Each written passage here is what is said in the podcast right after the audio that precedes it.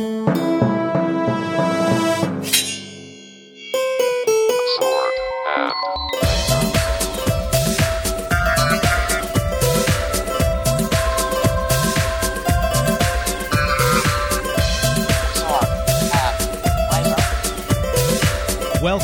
to Sword and Laser, episode 180. Uh, this is the third of four interviews that we did at the Nebula Awards in May. Now, you may remember Veronica Belmont was traveling at the time. So, Josh Lawrence, our community manager, among many other things, jumped in and helped us out. And we got to sit down and talk with Emily Jiang. So, we're at the Nebulas, and Emily Jiang has joined us. I'm, I'm saying it right, right? I will respond to that. Yes. Okay, good. Thank you. How do you say it? Um, a, f- a different ways depending on who my audience is. If I'm speaking to an American, which mostly I am, I'll say Jang simply because the way I would pronounce it in Mandarin, and my Mandarin's not the best either, would be Jiang, Uh-huh. which a lot of people associate with John. Which then people would pronounce or spell J O H N, Right. which is not the same as Jiang. Right. Um, and so Jang is closer to how you would actually spell my last name, which is J I A N G. Man, transliteration sucks. It's really interesting. it's kind of fascinating. And yeah, no, and I grew up in Dallas, Texas too. So I had a lot of like really interesting attempts at pronouncing my name. People try to pronounce the J like as if it were a Spanish J, because that's the language that they were a little more familiar with. It was awesome. My girlfriend's mom back in college uh, had taught French in Texas. And so she spoke French, but with a Texas accent. I love it. yeah. That's fantastic. It's really interesting. well, um, let's start off talking about uh, summoning the phoenix. Okay. Uh, because that's uh, that's your most recent thing. It's your biggest thing. Mm-hmm. Yes. And uh, some folks in our audience I know have heard about it. But but tell us a little bit about for those who haven't. Okay, so the official title is Summoning the Phoenix Poems and Prose About Chinese Musical Instruments. And I tell everyone it's going to be the best book of poems and prose about Chinese musical instruments you will ever read because it's the only one. Um, and it's a picture book illustrated beautifully by April Chu, and it's published by Shen's Books, the newest imprint of Lee and Low Books, which is a multicultural New York-based publishing company in the United States. And they all do, they only do multicultural children's and young adult books. And so it's kind of um, been an honor to, to go with them um, because I think their staff is very knowledgeable in what I'm very interested in, which is diversity and multiculturalism within diversity. So Yeah, perfect fit. yeah, like. very very lucky. So What made you choose to do it in the form of a picture book instead of a novel? that's a good question. I'd always wanted to be a novelist first. That was my original training. I have an MFA in creative writing, and I was working on these young adult novels that I thought, you know, were really close, we're almost there. Um, but with, it was actually, I learned about all this Chinese musical instrument knowledge through researching a young adult novel that was all Asian all the time and set in a you know alternate ancient China. Um, where people were magical, and um, I had to.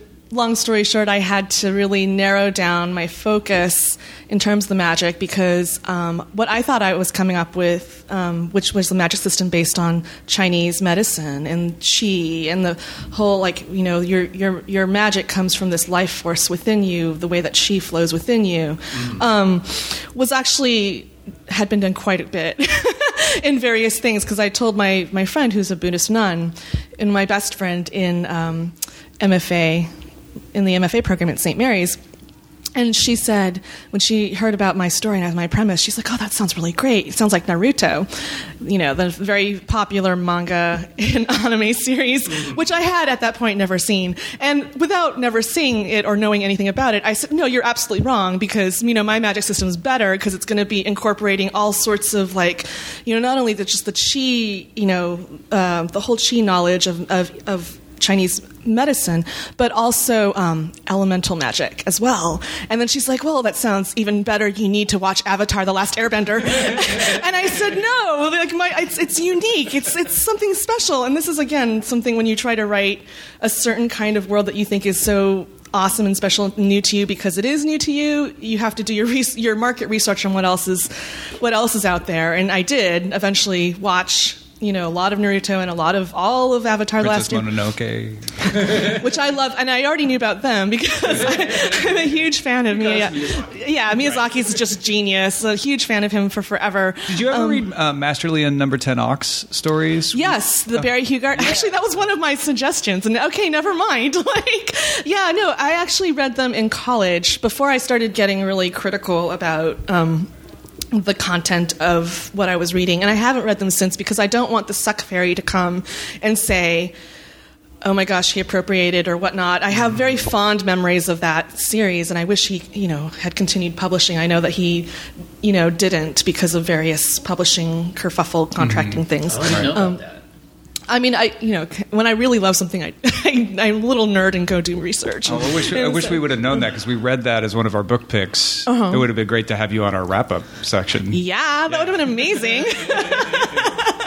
um, but yeah, no. So I mean, I have really great fond memories of that. Of that, you know. And he actually took the story of the stone, um, which was a very famous Chinese novel, in um, in in. Uh, um, and uh, retold it in a very humorous way that was very, very accessible to Western readers and English readers. Yeah. So, I've, I've been wanting to read, is it Journey to the West? Journey to the West is the Monkey King story. Yeah, and and peop, some people, not people have warned me off, but they're like, it's not going to be the same. Like that's, it's a much older take. Right, and though if there's several versions, if you're talking about the Arthur the Waley version, I, I don't remember his first name, but I think it's the Waley version, the one that's perhaps the most famous. Um, it is a little, it is a little old fashioned. Yeah. Um, Is there a better one? um, well, okay, so I don't know what's better because, again, it's one of those stories, and my parents didn't tell me that many when I was little, but that was one story they told me. And so that's how I learned about the Monkey King, was through my dad telling me these stories. And um, so that, to me, is the best story. right? Um, and. I'm trying. I mean, and the thing is about the Monkey King is that it's just retold so many times. It's the most famous story in all of China and a lot of Asia. You know, it's just constantly Dragon Ball Z is a retelling of the Monkey King. You know, even Gene Yang, um, who did his comic book American Born Chinese, he used the Monkey King, and um, and it's just been around for forever. Um, and so I think with each new retelling, it'll hopefully illuminate something new. And there's also operas and stuff, you know, Chinese operas and stuff that you can go. Now, you, you mentioned that you ended up with the picture book and the poems and the Mm-hmm. music because you started wanting to write novels. Do you still want to write novels? Absolutely. Um, because in some ways, writing a novel, as, as weird as or counterintuitive as it is, it's a little easier than writing picture books. Because with picture books, everything needs to be just right.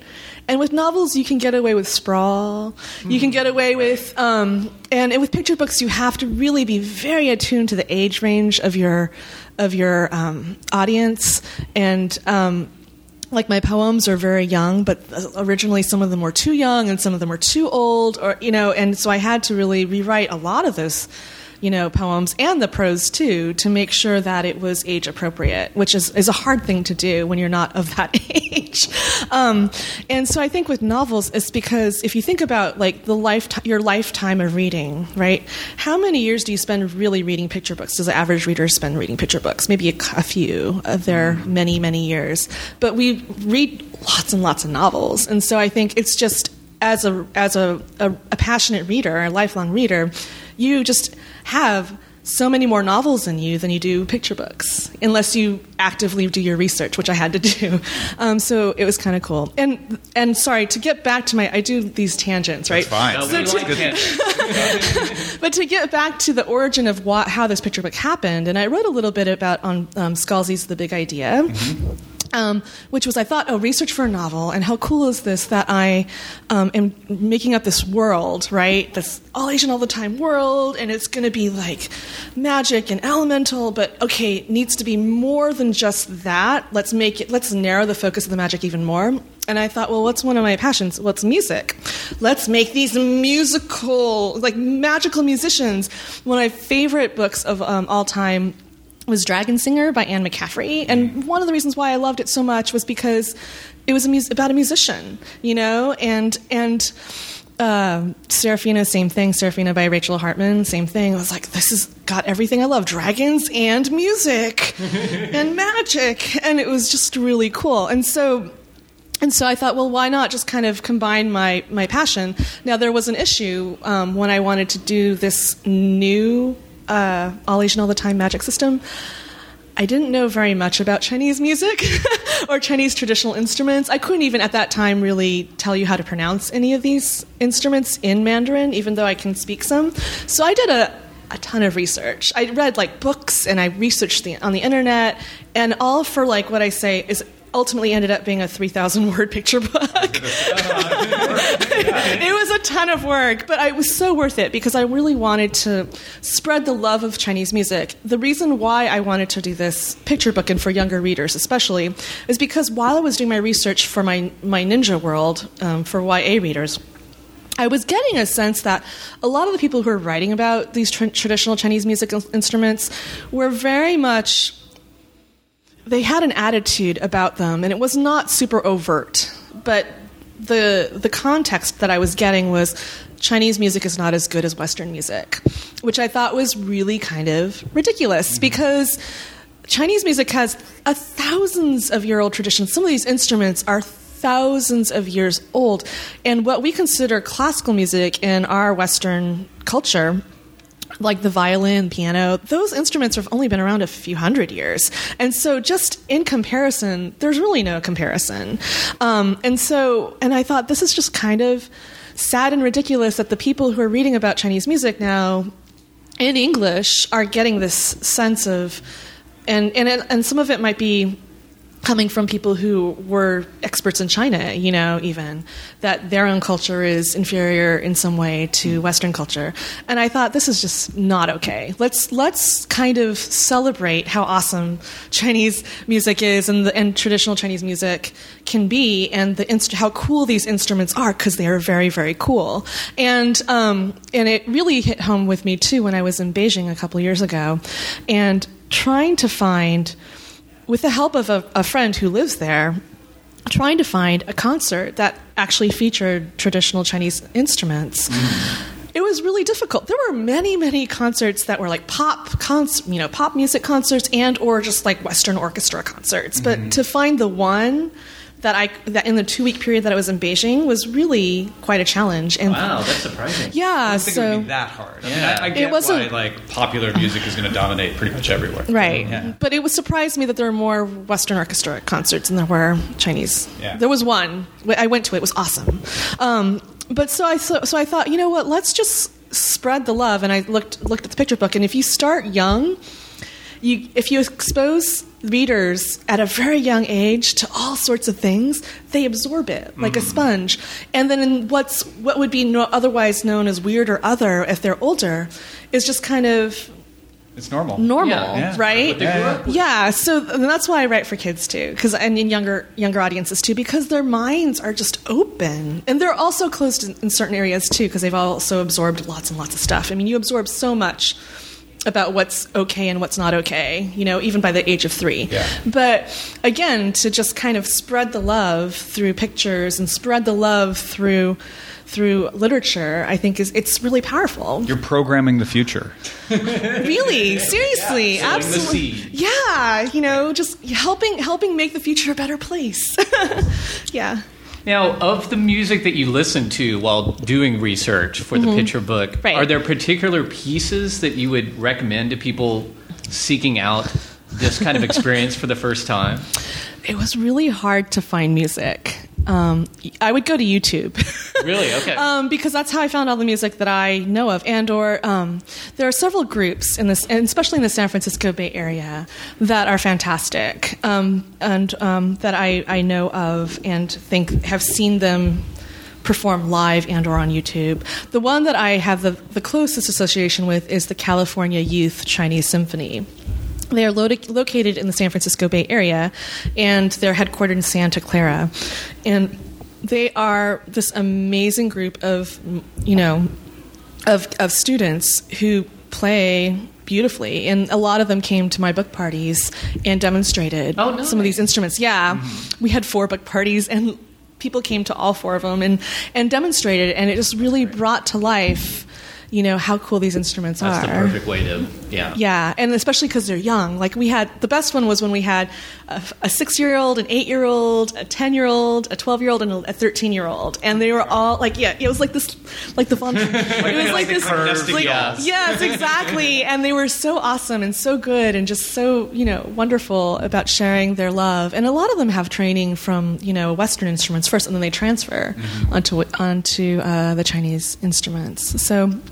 Um, so I would definitely check them out. Um, Melody of China is a professional group in San Francisco, and they're fantastic. And they do wonderful um, music educational programs as well. Um, and they have uh, YouTube uh, YouTube videos as well. Um, and then the stuff I found in China was really difficult to find, like even an album of just traditional Chinese, you know, music. So I, I would just go to YouTube. There's just really not that much around. And actually, I'm right now in the middle of figuring out an album as a compa- that's a companion. Uh, musical companion to my picture book because, well, because I mean it's That kind of makes perfect sense. it makes sense. I mean, like, how can you not have a book about music that people are not so familiar with, that your readers are not so familiar with, and not have the music? Oh, sound? can you imagine? I'm, I don't. You probably have imagined like an, a, a digital book or an ebook that can play the music while you're. Right. Yes, that's That's- actually that sounds so amazing. that's the next project after my album is that I want to do an app. Yeah. Um, and and again, I live in Silicon Valley, which is of course program nirvana. So like programmers are, are everywhere, and I'm hopefully going to partner with someone. We'll see um, to develop an app for That'd my yeah because um again it's the interactivity and and kids are consuming information in so many different ways, not just books, you know. And I think the the visual and the auditory stimuli would be just really a fun educational experience. Now you are a musician as well. Yes. Uh, so tell us a little bit about your music before Okay. the picture book. So the music before, so I um, I am a classically trained pianist, and for a long time, that's how I like viewed myself was like I'm a pianist, and um, played the piano when I was in Texas growing up, and then a little bit in California. And uh, even competed at the state level. Um, so I was pretty decent um, when I was a teenager. And then as soon as I got. That's a big state. Texas is a big state, yeah. it was kind of like, well, this is kind of cool. Um, um, and then when I went to college, I went to Rice University, and I uh, started singing more. And actually, I started singing when I was uh, my senior year in high school, when I went graduated from Palo Alto High School, um, and had an amazing teacher named Kathy Fujikawa who was so disciplined and so good, and she really just you know made me realize that singing can be really disciplined and awesome too. Because all the choirs I'd been in before were not so strict. Um, and so when I went to Rice, I was hoping for more of that same thing. And I was also hoping to join an a cappella group. But at the time, there was only one, and it was a, a men's quartet. so there was very little chance they would accept me because they were not, not only were they full, but I'm not. They had four people and they, They were all men. Yeah, I would not be able to sing in their range at all. and so my friend Laura and I co-founded one day this a cappella group and it's called the Rice Harmonics and we've you know thankfully they're still around which is kind of cool. Yeah it's like oh there's a legacy. How cool is this? Because we did it just because we wanted to sing and there was no other venue to sing in that was like collegiate a cappella at the time. Um, and so I've been actually singing a lot more now than I've been uh, playing the piano. Um, so now I'm more a like a choral singer, a group singer, which is very different from a soloist. But um, but the thing about having music constantly in your life, I think, is is something kind of joyous and awesome um, because as an artistic medium, because I, I compare music a lot to literature and how there's a lot of parallels you can draw, but there's also differences. And especially when I was doing my MFA and, and you know really being very serious about what are the what are the terms for the craft of writing that I can use, and what are the the theories that I can apply to my to make my own writing stronger. I was also cons- uh, thinking of it in terms of how, as a musician too, because I've been making music way longer than I've been um, technically writing, right? right. And so, or writing f- seriously for publication, right? And They so, state literary competitions most of the well, well, actually, they do. Like yes. when I was when I was uh, in seventh grade, um, my fourth grade English teacher, who was my, my Miss Boroff, who was my my biggest fan, and she had so much faith in me as a writer.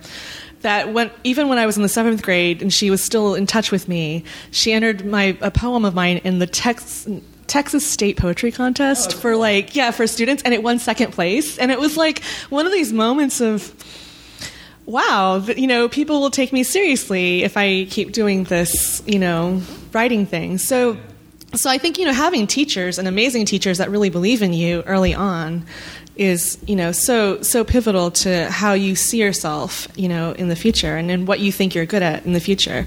Um, and um, but i'm sorry going back to the music and the parallels between music and, and literature which was they're both requirements that as a product you can hold in your hand like you can hold a cd in your hand technically or a tape or a record lp you can hold a book in your hand in much the same way. And yes they're all going digital eventually but you can still hold these these products in your hands but you can't consume them without investing time in them. Mm-hmm. And so that to me and so they're both very experiential in that way. And so you have to so they both have these very core components of pacing, rhythm, and even when you're reading aloud, sound, you know, that that are very pivotal to the experience of your of your of your listener that you have you as a creator have to think about um, very carefully. And that's still true in digital, right? Yes, The- the- absolutely. none of that changes. None of that actually changes. So yeah, you're right.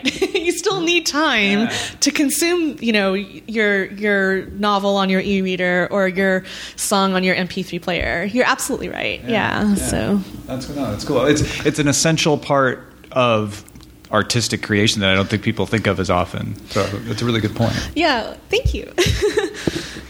Well, Terp Kristen on our Goodreads forum wanted to know if your stories are based on your real life experiences. You've already answered a lot of that in terms of like your involvement with music, but is there additional elements that you've drawn into both the short stories you've done and the picture book?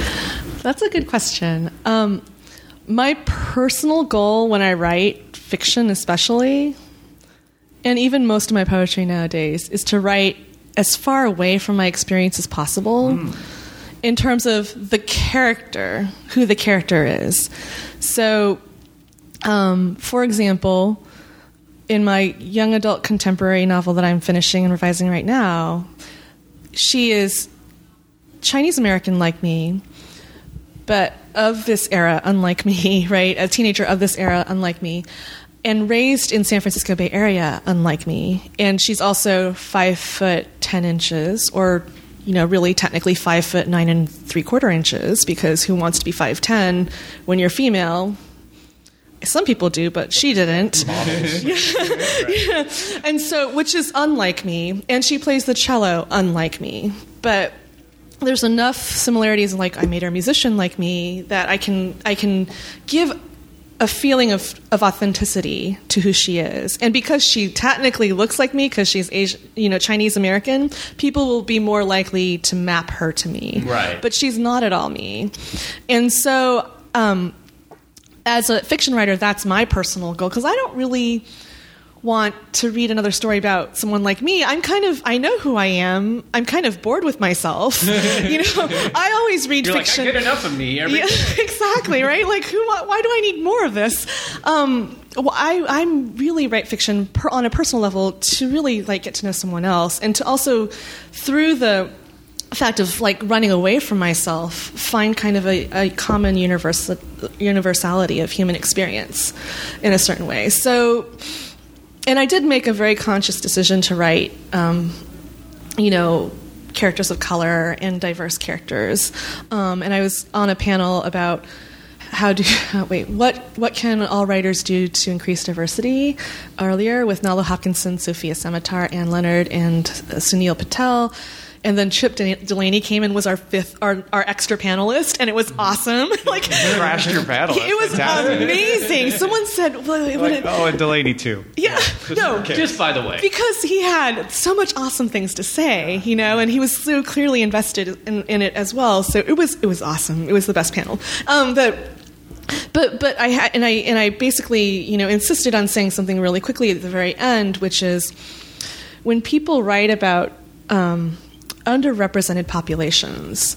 Um, and it doesn't matter who you are when you write about these under there's a there's a fear of backlash and appropriation you know accusations and especially from people in the majority writing people of the minority populations there's that fear of will i get it right um, and as a person who is technically in the united states of a minority being a, an asian american and female um, I also worry about that greatly because when you have an audience of underrepresented readers who are really starving to see not only see themselves in these stories but also find these characters that feel like themselves you're going to get it wrong eventually for some of these folks because we are a population of individuals, and none of us all are exactly the same. And the example that I give is through, um,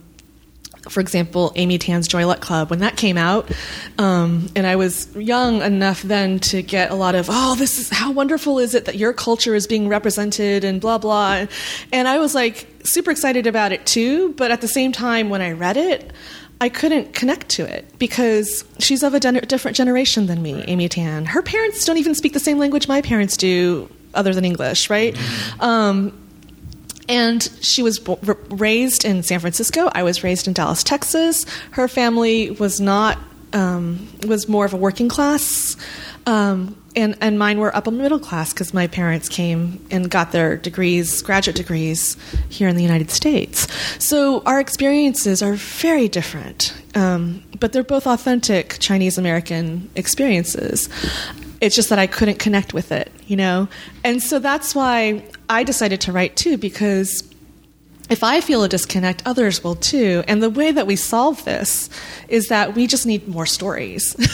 we need just more stories so that it's no longer tokenism, so that it's no longer the single story, um, this you know, the one story that everyone knows. It's many, many different stories that many people could know, or a few people could know. But you know, we just need more diversity. Yeah, it feels like you're, what you're hitting on is the fact that ethnicity and race are only a portion of what makes us up, right? Absolutely. And, and, you're, and we're, we all have so much else that makes us who we are, Mm-hmm. and we can still identify with each other. I think that's one of the greatest things about the internet is finding those other people that you would have never met otherwise. Yes, finding right? your tribe on the internet. right, That the internet makes everything awesome. and so yeah, finding those people on the internet who love the same things that you love and respond similarly, similarly, excuse me, to the same things that you respond, and and that and that they could live in like. Czechoslovakia, you know, and you could live in the United States, or they could live in Africa, you can live in Iceland, you know, and yet you can find your tribe. Yeah. And that's really awesome.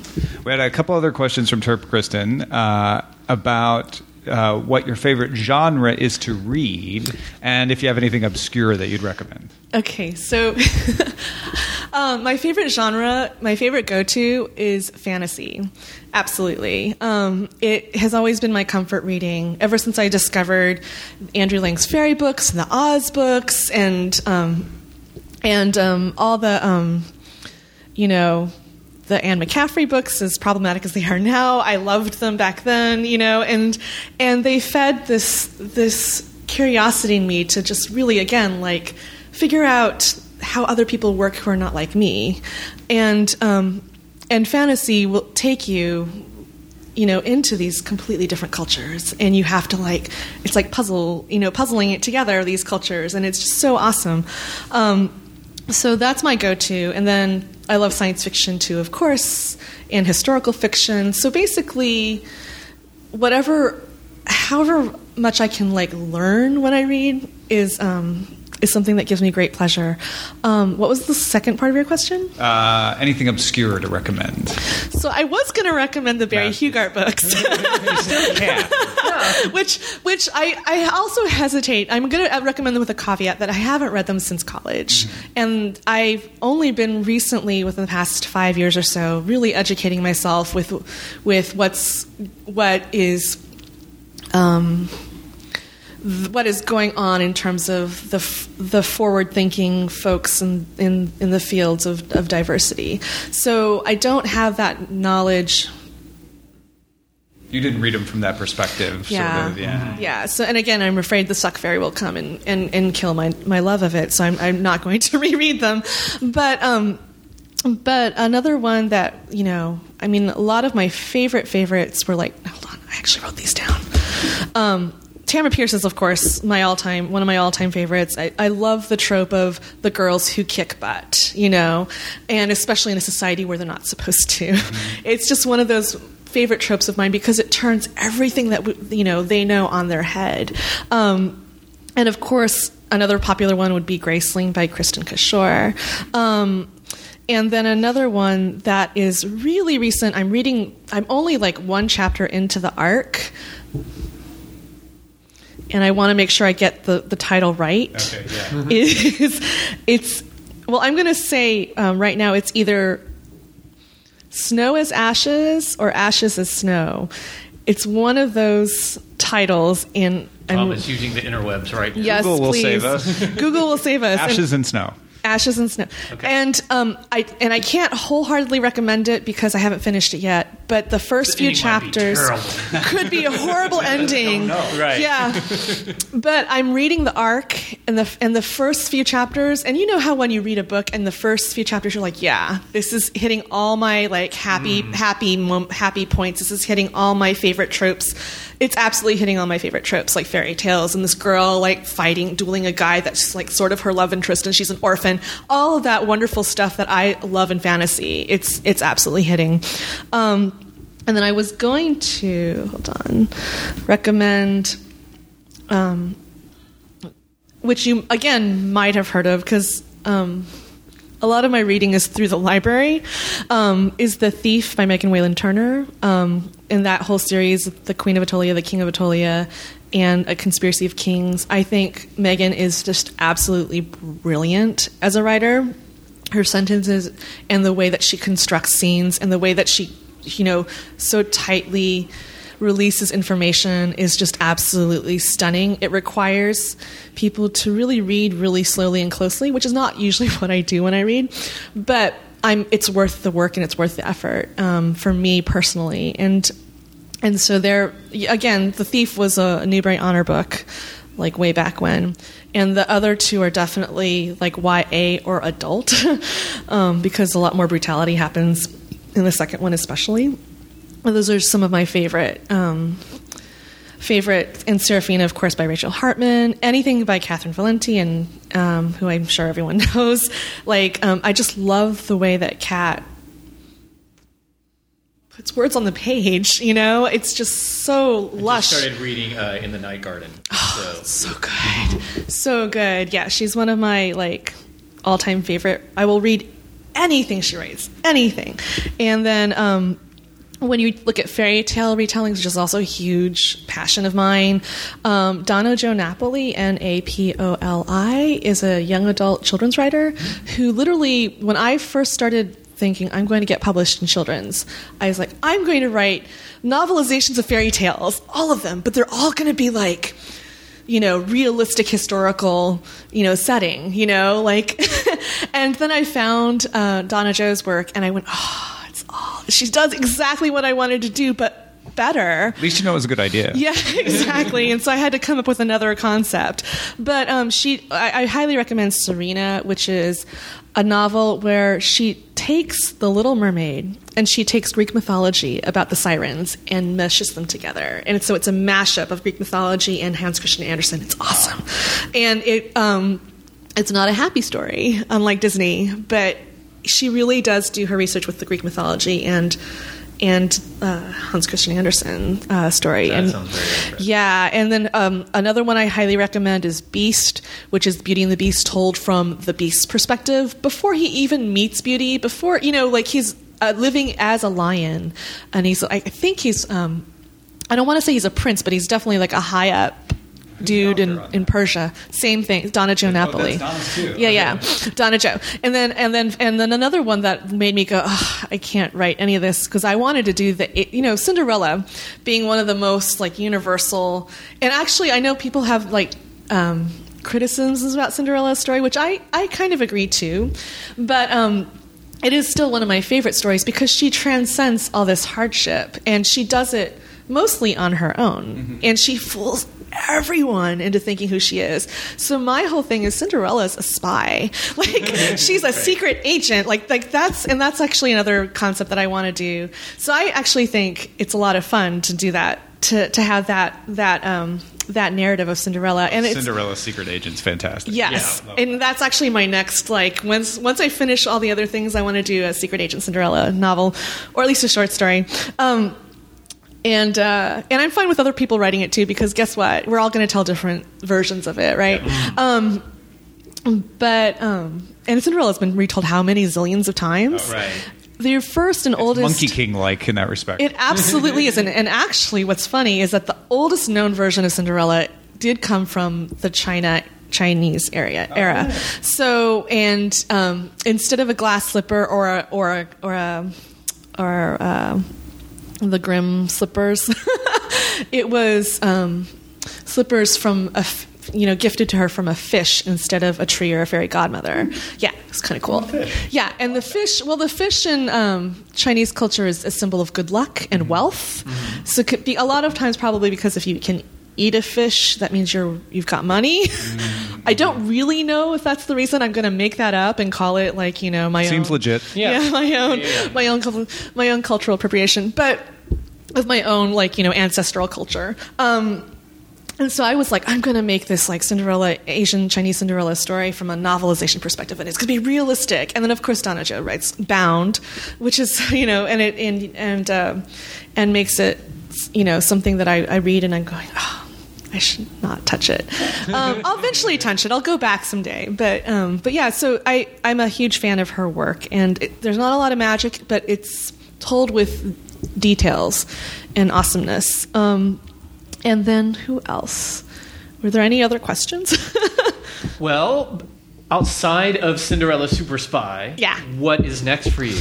Oh, yay! Um, so I have a couple novels now that I'm sho- I'm I'm almost ready to shop around again, and um, the first one is for again younger readers. So it's historical fiction, even though it's set in 1940, and it's about a girl who illegally immigrates from China into San Francisco's Chinatown, and the backstory behind that was you know, I didn't know at the time growing up that there was all this racism towards Chinese folks. Um, ever since the gold rush era. Um, and so learning about like angel island the history of angel island which as you guys having lived in san francisco might be a little more familiar with than most people um, it's traditionally called the ellis island of the west coast. Um, but it's nothing at all like ellis island historically when it was opened between 1910 and 1940 um, Ellis Island, you literally didn't have to wait very long to get through. You could probably get through in the same day. At Angel Island, people were detained, and a lot, a huge majority of those people were from China, and there was a reason for that because, and we'll go all the way back to the gold rush days in. Uh, 1849 in California, what happened? The California Gold Rush, right? Oh, right. Yeah. And so what happened? Yeah, the 49ers, exactly. That's where they got their name. Yee! And um and so people from all over the world came to the United States, specifically California, to make their fortune and find gold. Now, ironically enough, the people who actually made their fortunes were people who supplied, you know, the tools t- to the gold to the gold Levi's. miners and Levi's and clothes, absolutely. So those were the people who really made out. But but at the time, anyone, if you're a poor farm boy, could somehow get the you know ticket to cross the ocean and get to America, you go to California and make your fortune. And a lot of huge influx from um, Ireland and China.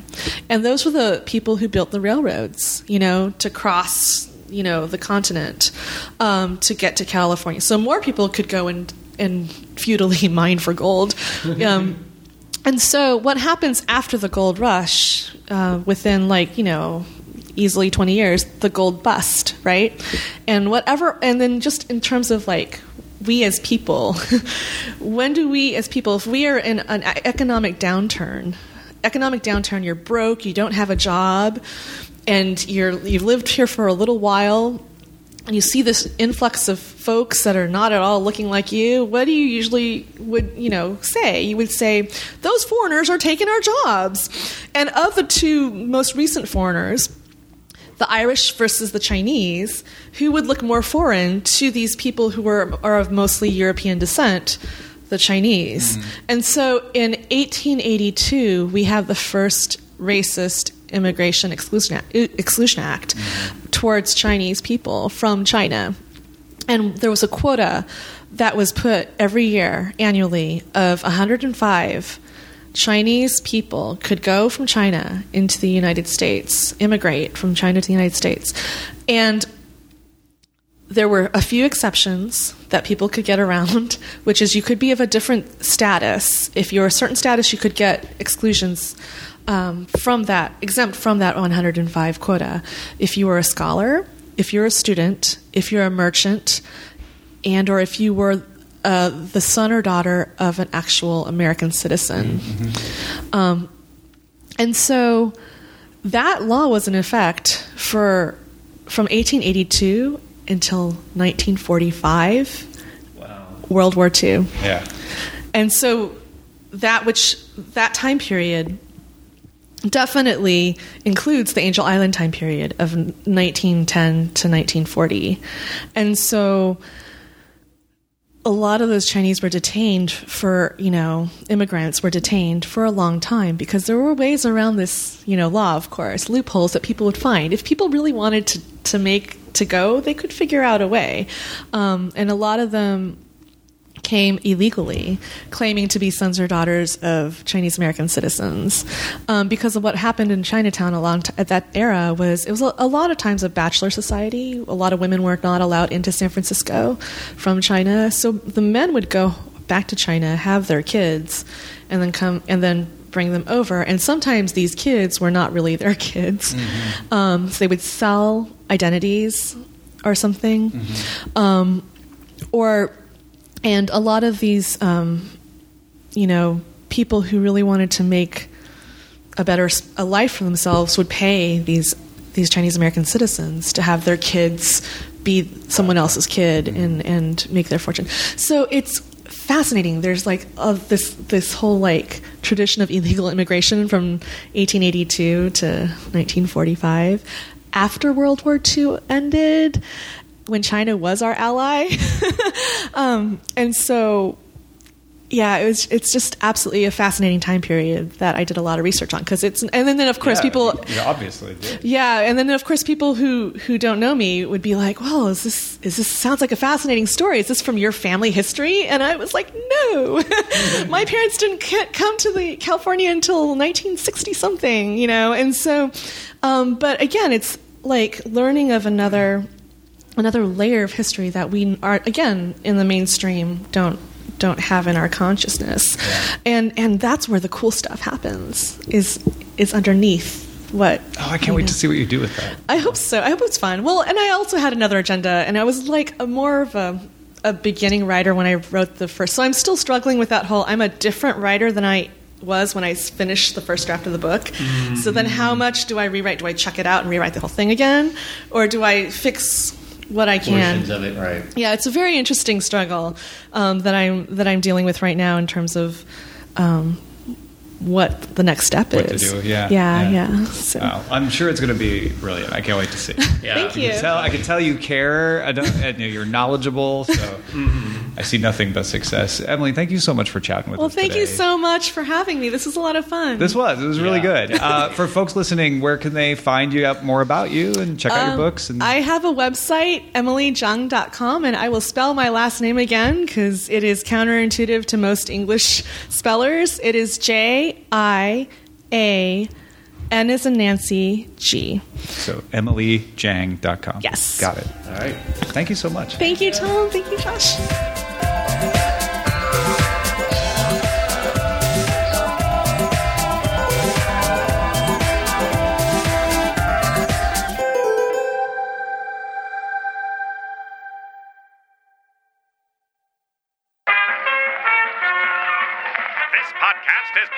Part of the Frog Pants Studios Network. For more information about this and other shows, visit frogpants.com. Audio program so good, it's like you're there.